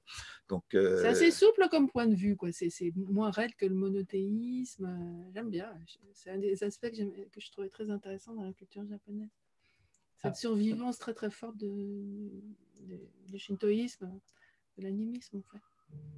Avant de, passer la parole à Béa, on a pour habitude de faire une, petite photo de groupe. Donc euh, voilà, mettez-vous sur votre 31. Dominique est là en plus, donc c'est parfait. Moi, je suis vraiment, je, je vois rien. 3, 2, 1. C'est ça qui compte. voilà, évidemment, les livres érotiques en avant. 3, 2, 1. Mais tu pas la langue, attends. Parfait. C'est bon. Béa, c'est à toi. Ah, merci Anthony. Euh, je voulais revenir euh, sur la lecture que vous nous avez faite tout à l'heure. Et euh, vous avez une voix extraordinaire qui envoûte. Et je voulais vous poser. Non, mais euh, c'est. sa femme, hein, et Dominique est à côté. Non, non, mais il n'y a pas de problème. Attention, Béa. c'est sans ambiguïté. Mais euh, du, coup, euh, j'avais une question plus générale par rapport à ça. Est-ce que vous envisagez ou avez déjà envisagé de faire des livres audio? Parce que avec une voix comme ça, voilà, il, faut en faire quelque chose, quoi. Bah écoutez, les compliments, quand, quelqu'un vous fait un compliment au Japon, vous dites non, non, non, non, non, non, non, yé, yé, yé, yé, yé, non, vous refusez le compliment, non. Donc, euh, non, c'est pas. Euh, je, crois que bon, c'est Manon euh, qui s'occupe de tout l'aspect. On est, on essaie déjà, on n'arrive déjà pas à faire notre site web, donc on va déjà faire notre site web en premier, parce que tous les jours, Manon me dit notre site web et notre site web. Bon, voilà, donc on va faire ça, on va faire les choses. C'est partie du boulot. on est toute, toute petite maison avec des ressources très limitées, et en fait, énormément de notre temps passe dans l'élaboration du texte. Euh, et, donc, euh, et donc on voilà. Est obligé de faire des choix. Donc, mais bon, c'est une bonne idée, on la reprend, euh, on en fera, oui, si on peut en faire quelque chose. Disons que c'est quelque chose qui se développe. Bon, les, les, livres numériques, bien sûr, de plus en plus, d'autant plus suite à, ce confinement. Enfin, on y est encore, mais, mais du coup, les livres audio, moi, je, je, parle. Alors, je ne suis pas forcément adepte pour l'instant parce qu'il n'existe pas non plus mille plateformes qui les proposent euh, voilà, après, c'est un choix. Je sais qu'il y a Audible notamment, mais bon, comme c'est Amazon, moi, j'ai décidé de boycotter. Hein, c'est un choix personnel. Mais euh, les livres audio se développent quand même euh, pas, mal. Moi, j'écoute notamment des podcasts, des choses comme ça. Et donc, voilà, je pose la question, sans parler que de votre voix, Franck, de, manière générale, est-ce que vous envisagez, voilà, dans l'avenir, de, de, transposer vos livres en livres audio, quoi? Je, crois que votre remarque est justifiée aussi quand même. Enfin, votre remarque est juste, c'est-à-dire qu'en fait, il, y a un seul, il me semble qu'il y a un seul opérateur sur le livre audio aujourd'hui. Euh, il ne prend pas tout en fait. Euh, et, et qu'il n'y a pas. C'est pas... pas si facile que ça de le séduire en fait. et puis on, aime beaucoup les libraires d'une certaine façon. Et donc on essaye de. le livre audio ne sera jamais chez les libraires parce qu'il est, il est, sur le net, etc. Déjà, les livres électroniques, ils sont pratiquement, ils sont pratiquement pas chez les libraires, ils sont, tout, ils sont que sur les grandes plateformes. donc, on a une sorte de préférence pour le livre papier. un, parce que on n'est pas très jeune, et deux, parce que les libraires sont importants. Euh, et qu'on pense que finalement, c'est le livre papier qui est encore le meilleur achat chez le libraire. Je profite que Dominique soit là pour, euh, pour poser cette question-là euh, qu'on se pose, c'est que vous avez énormément de casquettes. Dominique, vous êtes traductrice, autrice, mm. Éditrice. comment arrivez-vous à gérer ces trois casquettes-là? Est-ce que votre façon de travailler est différente selon les trois casquettes ou vous conservez cette, cette âme qui est euh, unique pour les trois casquettes? En fait, le véritable éditeur dans la maison, c'est Franck. Hein. Moi, je, viens en, aide. Et ce qui me concerne surtout, c'est le, travail sur le, texte. C'est-à-dire que je m'occupe effectivement de réécrire certains textes. Et puis, euh, je m'occupe des quatrièmes de, couverture, d'écrire les argumentaires, des choses comme ça. Mais en fait, tout ce qui est tout le reste, et c'est énorme, hein. par exemple le contact avec euh, Harmonia Mundi euh, Livre, qui est notre distributeur, euh, le travail sur la communication de presse, le lien avec l'imprimeur, même le lien avec, avec les traducteurs pour leur demander, bon, ça arrive quand le texte, etc. etc. Le choix des textes, vraiment, c'est Franck qui fait tout, ce. Avec Manon, hein, avec Manon. Avec hein, Manon, bien évidemment. Avec Manon. Non, non, c'est vrai, c'est Manon et Franck. Et puis moi, bah, je suis vraiment sur le texte, donc en fait, ça ne me, change pas beaucoup de ce que je fais en tant que, romancière. de temps en temps, je suis obligée de, compartimenter parce que quand il s'agit de se concentrer pour faire un texte qui est, pour moi, il faut que j'oublie le reste. Mais en vérité, euh, vous savez, je vous confie un truc, euh, quand on fait euh, une, traduction, une réécriture, parce qu'en fait, je traduis pas vraiment, on travaille à, deux, hein, toujours. Euh, ce que je trouve formidable, c'est le, et ça je ne savais pas avant de le faire, c'est de pouvoir me glisser complètement dans, le, dans l'esprit d'un, auteur. C'est-à-dire que c'est mystérieux, mais quand, quand, vous, quand vous traduisez, vous êtes obligé de ralentir, parce qu'évidemment, vous n'allez pas lire à la, à la vitesse du, du, lecteur normal. Et cet effet de ralentissement crée un effet bizarre, c'est-à-dire que vous avez la sensation de, pénétrer dans, l'esprit de, l'auteur, de, sentir ses intentions, de, voir d'où lui viennent ses, idées. Et euh, vous avez l'impression de vous balader dans une caverne d'Ali Baba euh, créative. C'est assez. Euh, moi, je trouve ça assez génial. Ça, m'inspire, ça me, ça me donne des, idées. quelquefois, je suis complètement épatée, complètement surprise. Ben là, avec les livres érotiques, voilà, par exemple. Quelquefois, je souffre parce que quand on fait de la traduction de science-fiction, qui n'est pas du tout mon domaine, en plus, Franck a un goût pour la science-fiction euh, hard SF, donc c'est très technique, très scientifique, et là, moi, je souffre énormément. Mais euh, c'est quand même une expérience intéressante parce que c'est une manière de penser totalement différente de, la mienne. Et euh, moi, je vis ça comme une succession d'expériences, comme, un, comme un tout. Et je ne vois pas trop de, de différence euh, avec. c'est toujours de l'écriture en fait. Moi, c'est ma passion, c'est l'écriture et donc euh, voilà. C'est ce que disait Franck tout à l'heure, c'est qu'il il, il traduisait le texte une première fois, si, si on a j'ai bien compris, il traduisait le texte une première fois pour dégrossir entre guillemets euh, la langue, la langue japonaise, et vous la, vous la traduisiez une deuxième fois pour la rendre plus littéraire.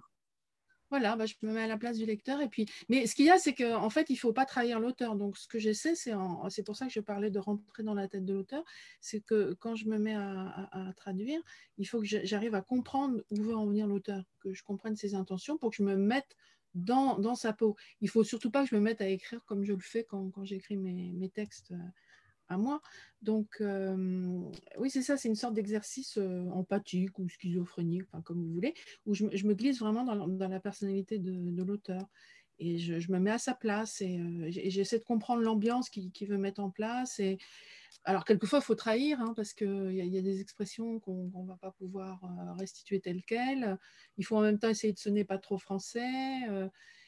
quelquefois, il y a des éléments qu'il faut carrément sabrer, parce que, je vous donne un exemple on, a évoqué euh, avec un, traducteur récemment des, difficultés parce qu'en fait, euh, il va y avoir, on va avoir un texte où il est question de, Yakuza.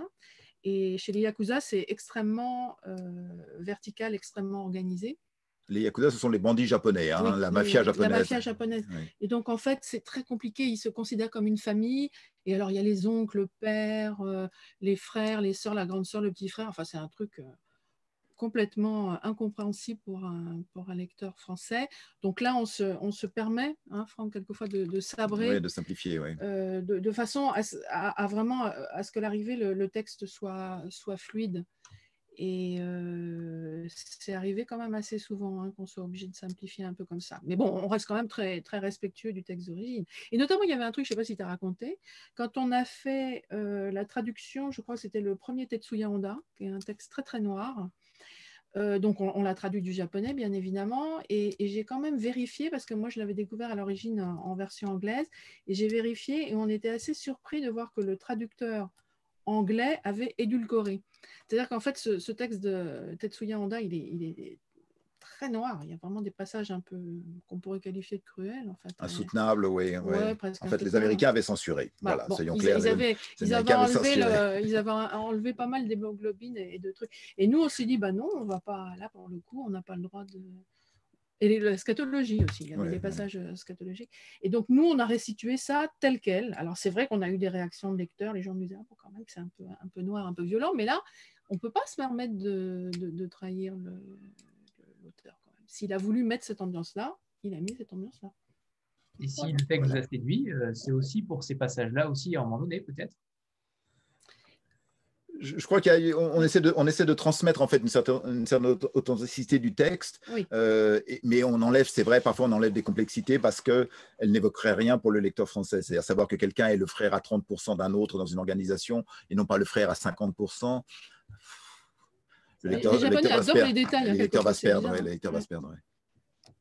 Ça a peut-être du sens pour eux, certainement, mais nous, on ne voit pas. Enfin, on, a quand même un problème dès le départ, et ça les lecteurs nous le disent à, chaque fois, c'est que les gens ont du mal à se familiariser avec les, noms de, famille. Et c'est pour ça qu'on met toujours un, petit, une, liste des personnages. petite liste des personnages comme dans les bons vieux Agatha Christie, euh, parce qu'on se dit, bah, ça va quand même aider un petit peu. Euh, c'est vrai, il y a quand même ce problème. Hein. Au, départ, les gens ont l'impression que les, noms de famille se, se ressemblent, mais c'est quand même assez difficile d'y retrouver ces petits. Donc, on n'essaie pas d'accumuler les, comment dire, les handicaps. Hein. Il faut quand même un petit peu aider le, aider le lecteur. Surtout ceux qui ne sont pas habitués à lire de la littérature japonaise. Euh, mm. quand il y a beaucoup de noms japonais comme ça qui s'enchaînent, ça peut quand même être un frein à la lecture, ça peut euh, les, voilà, les, choquer. Donc, effectivement, je pense que c'est bien d'aider le lecteur aussi qui n'est pas habitué à, à lire ah du japonais. Il y a aussi, bah, dans la langue japonaise, il y a beaucoup de répétitions. Ce n'est pas, pas gênant un peu comme en anglais, mais même plus qu'en anglais, je dirais. Et nous, ça, on, bah, on est obligé de, de, de, de, simplifier. Hein. Les, les, noms reviennent sans arrêt, c'est répétitif, répétitif. Béa? Oui, alors euh, euh, lors de cette soirée, euh, en, parallèle, je suis en train de regarder vos livres sur le site de ma librairie. Et je suis tombée sur un titre qui m'a étonnée parce qu'il annonce une sortie le 31 décembre 2039. Alors, est-ce qu'on peut parler de ce titre Voilà, savoir quelle est la, communication là-dessus? C'est Sisyphéen, je ne sais pas, j'ai vu ça sur ah, plusieurs alors, sites. Alors, Sisyphéen, on a, c'est un ouvrage de science-fiction avec lequel on a le problème suivant, c'est qu'aucun traducteur ne veut le traduire. Euh, parce qu'il est très difficile. Euh, c'est un ouvrage euh, extraordinaire. et alors, la vie a été compliquée parce que, comme beaucoup de, manifestations de SF ont été annulées cette année, on a reporté, on, on, devait faire venir des auteurs japonais, puisqu'en fait, le, le, gouvernement japonais était prêt à nous envoyer des, auteurs japonais, des universitaires japonais spécialistes en robotique euh, à Nantes euh, euh, à l'automne pour le festival de SF. Donc ça a été annulé, donc on a reporté un certain nombre de sorties. C'est un ouvrage où l'auteur a fait ses dessins également. On est, dans des, on est dans des mondes, dans des mondes, dans une imagination d'une fertilité extraordinaire et, un, et un auteur relativement torturé. Euh, donc, je peux que vous renvoyer au livre quand il sortira, si j'arrive à trouver un traducteur. Sinon, vous, savez, vous, connaissez la peine qui arrive quand on ne trouve pas de traducteur, on traduit soi-même. Euh, oh que... voilà. Alors... Et donc, euh, le, quel, deux, deux, traducteurs de SF japonaise, spécialistes de SF japonaise, qui vivent au Japon et qui sont mariés à des japonaises, m'ont dit non. Ah Ils m'ont dit trop difficile je rebondis sur ça justement, euh, Dominique et Franck, c'est que je constate que depuis euh, quelques parutions, vous ne traduisez plus. Donc, est-ce que ça veut dire justement que les traducteurs sont plus attirés par vos textes qu'avant? Alors, non, je, crois qu'il y, a deux aspects. C'est-à-dire que, un, bon, le langue de vipère, c'est nous qui l'avons traduit. Euh, on, passe quand même du temps à la relecture. Encore une fois, sur le, je veux dire, bon, c'est un secret, mais sur le requin de Shijuku, on a quand même passé du temps. C'est-à-dire qu'on vérifie, hein, vérifie des trucs. Euh, donc, notre nom ne va pas apparaître à chaque fois, euh, mais on vérifie tous les textes, on reprend tous les textes en reprenant sur le texte japonais. Euh, ça, c'est la, la, deuxième chose, c'est qu'on est, c'est qu'on est, on, est trop short de temps, d'une certaine façon, bien qu'on travaille pratiquement tous les jours. samedi, dimanche compris, on n'arrive pas à, à, tout faire.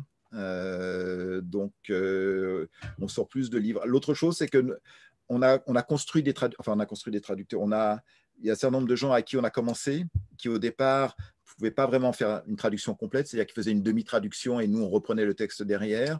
Euh, enfin, Dominique et, reprenait le texte derrière avec des questions qui m'arrivaient. Et, en fait, ces, ces, traducteurs, ces traductrices, maintenant, sont autonomes. Euh, donc, ces personnes peuvent prendre ah l'intégralité d'un ouvrage. Mm. Euh, quant au requin de Shinjuku, en fait, euh, c'est le traducteur qui est venu nous voir en disant il faut que je traduise, je veux traduire. c'est quelqu'un qui vit à Kyoto, qui a pris sa retraite, qui était professeur de français dans une université à Kyoto. et je pense que dans son petit village au bord du lac, ça manque un peu de distraction. il s'est dit il faut quand même que je fasse quelque chose. Et donc, il est venu voir vous ne pas que je vous traduise quelque chose? Alors, donc, finalement, on lui a dit bah, pourquoi, pas ça? Euh, Et donc ça, marche, ça boum, comme il nous dit dans les emails. On l'imagine bien dans ce petit village. On l'imagine bien. Ouais, ouais, ouais. Bah, parce que parfois je l'appelle et il me dit qu'est-ce que je lui demande qu'est-ce que tu fais? Il me dit je coupe du bois. Donc parce qu'en fait il n'a pas de chauffage, dans, il se chauffe au bois dans sa dans une maison traditionnelle avec un poêle, donc il se chauffe au bois, donc il coupe son bois. Merveilleux.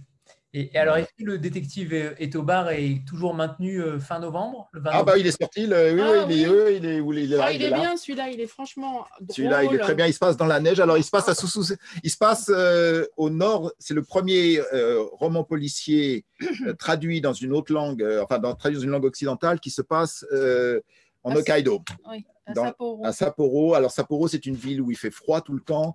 Euh, en été, c'est 13 degrés, 14 degrés. En hiver, c'est euh, des statues de neige. Donc il, neige tout le temps. Donc les gens sont toujours à l'intérieur. Vous avez les gens qui sont chez eux et les gens qui sont au bar. Et le détective, il est au bar. Euh, ça a donné des films extraordinaires. Et, c'est un roman donc, qui se passe l'hiver. Donc c'est bien une sortie en décembre. Et il a des, il a des, il a, il a une sorte de comparse euh, et il a une voiture qui ne marche absolument jamais. Euh, donc ils sont dans la neige avec la voiture cassée, il la pousse, enfin des histoires abominables. Et évidemment, il y a des yakuza parce que partout au Japon il y a des yakuza. Et euh, Sususino, c'est le Shinjuku de Sapporo, c'est-à-dire le quartier chaud où, il y avait les bars, les commerces de la nuit, le Mizushobai et, et des aventures et des gens méchants. C'est vraiment un roman complètement déjanté. Euh, picaresque. Oui, oui, c'est un très très bon roman pour, pour, pour, pour l'hiver. Très euh, drôle. Le, détective au bar, très, drôle, très marrant. Voilà. Ça, sort le 20 novembre. Hein. C'est, oui, oui c'est ça. Il est là, il est, il est arrivé, il, doit, il, est, il est chez le distributeur Manon, c'est ça? Manon, il est chez le distributeur? oui, oui, il est chez le distributeur et il sort le 20 novembre euh, tout pile en librairie. Donc il n'y a pas de souci, vous pourrez vous le procurer. Voilà. Sophia? Oui, vous m'entendez? Ah, très bien. Oui. Euh, du coup, moi, je me posais un peu la question de euh, si vous aviez un, roman chouchou en fait dans, votre collection, parce que vous avez, vous avez l'air d'avoir à peu près chacun des goûts différents, lequel vous nous conseilleriez chacun individuellement? Ah, ah vas-y, Franck, commence. Non, commence-toi. ben, moi, je, un de mes maîtres en écriture, c'était euh, Seicho Matsumoto. Donc en fait, euh, j'étais vraiment super fière quand euh, on a pu travailler sur euh, le point zéro, qui était un des inédits, d'ailleurs je comprends toujours pas pourquoi, du grand Seicho Matsumoto. c'est un peu le simnon japonais.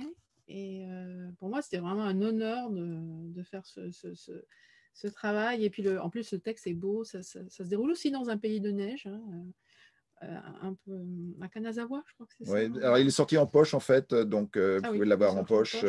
Le, tirage original n'est plus disponible, mais il est sorti en poche. Mais par contre, en poche, il ne faut pas lire la quatrième de couverture parce que ça raconte tout le livre. ouais, la... Je ne conseille pas, mais bon. Euh, voilà.